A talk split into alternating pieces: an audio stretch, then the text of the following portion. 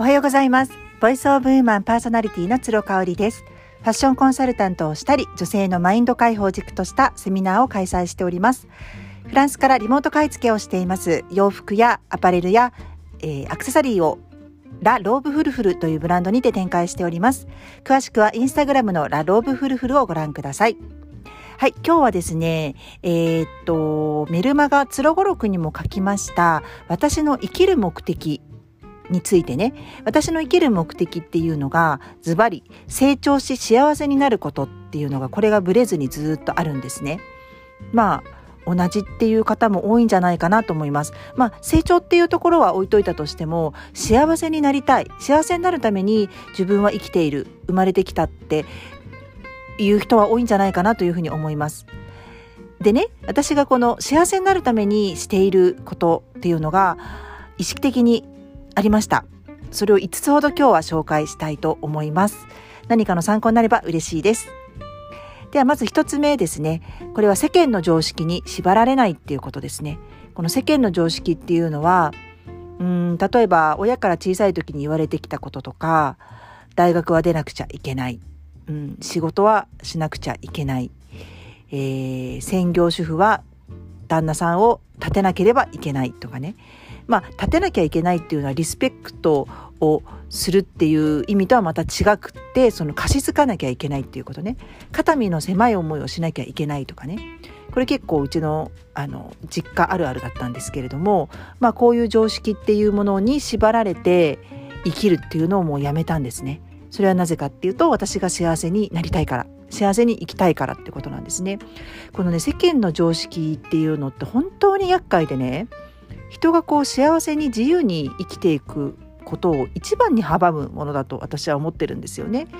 ただやっぱりそれにも気づかずに私はついてないな私は不幸だなって思って生きてる人ってたくさんいると思うんですね。そういう方は是非ね自分がどういう常識だと思っている価値観偏った価値観を持っているかっていうのを洗い出してみてほしいなっていうふうに思います。まあやっぱりご自身が育った環境での口癖とかが一番大きいかなって思いますよね。例えばだ、えーと、お父さんがねとちょっとこう女性蔑視な考え方のある方で女はねこうあの学学業なんていらないっていうか、うん、もうあのいい奥さんになるために花嫁修行だけ捨てればいいんだ、まあ、今時そういうふうに言う人もいないかもしれないけれども私の親世代ではまだいましたよね。うん、うちの、ね、両親はあのその辺りはすごく理解があって女性も社会進出どんどんしていくべきだっていうのはありましたけれどもでもどうだろうな今あの総裁選始まるじゃないですかで高市さんとか出ますよね。うんでなんか父とねこう家族 LINE でみんなでつながっていてちょっと父がそのことについて話されてたんですけどうんなんか高市さんのことはもう全然っていう感じでしたね。まあ、それが女性だからってわけじゃないと思うんですけれどもうちの父はね少なからずともその女性蔑視というかこう女性をちょっと下に見るというねか弱いものとして見る傾向にあったんじゃないかなと、まあ、そういうあの両親のもとで私たち三姉妹は育てられてきたことは事実なので、うん、そういうところはあるかなって思いますね。ただ一方であの女性のしはどんどんこう自立をして自分で経済力もつけた方がいいっていうちょっと真逆な教育を受けたので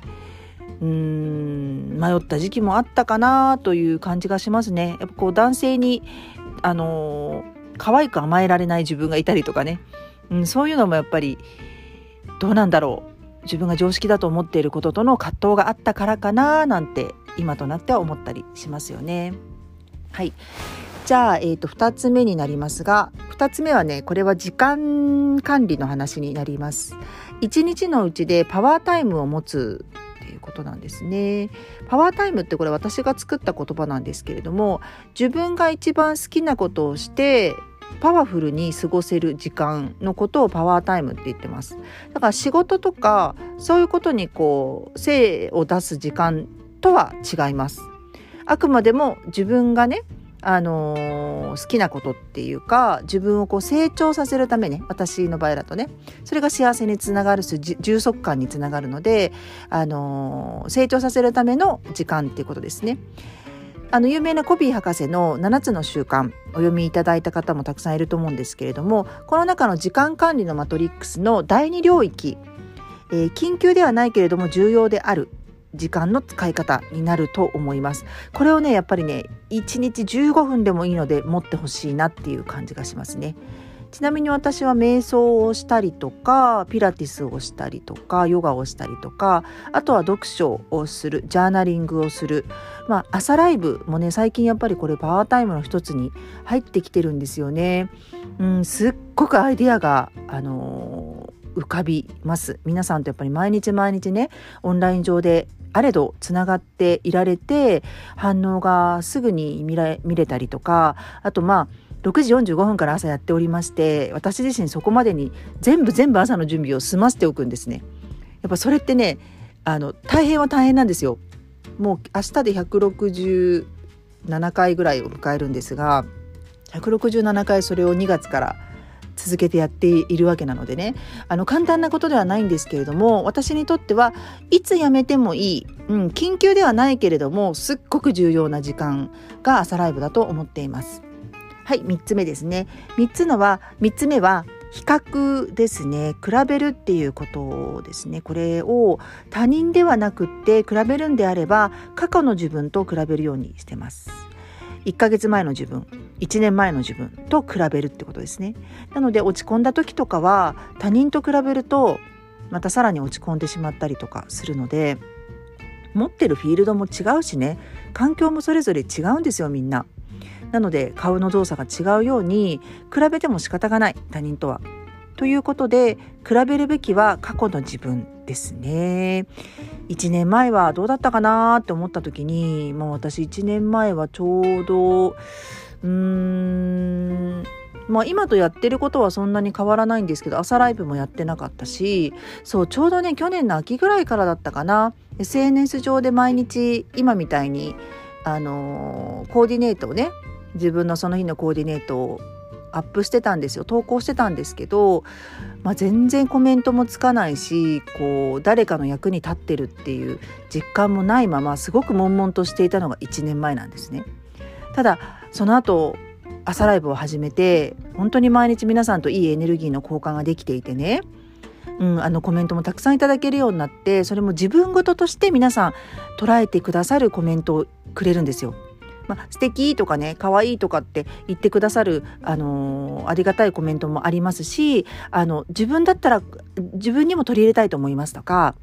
あのこういう考えはなかったです目から鱗です明日私もこのスタイリング取り入れたいと思いますとかね。やっぱりそういうコメントをいただけるとやっぱ1年前あのモヤモヤしてねでも成長して前に進んで幸せになりたいっていう自分の目的を見失わずに進んできてよかったなーって思うんですよね。はいじゃあ4つ目ですね。4つ目は感謝をしながら過ごすっていうことです。これもね去年の6月ぐらいから始めている感謝日記を寝る前に必ず書いています。その日あったこと10項目いいこともまあ悪いことも要点思考でねうん、でもこういうふうに考えられたのでもう逆に感謝っていうちょっと無理やり感はあるんですけれどもこれね書いてるのと書いてないのとでは何が違うかなって思った時にやっぱりねあの感情の起伏がなくなった気がします。すっごく穏やかにあの人と接しられるようになったし起こる事象に関しても一喜一憂しなくなったっていう感じですね。これはねとってもマインドフルに慣れてるんじゃないかなっていうふうに自分で評価できてます。今はね今となっても感謝日記書かないとちょっと眠気も襲ってこないぐらい私にとって寝る前のスイッチになっています。はい。で、最後5番目なんですが、これは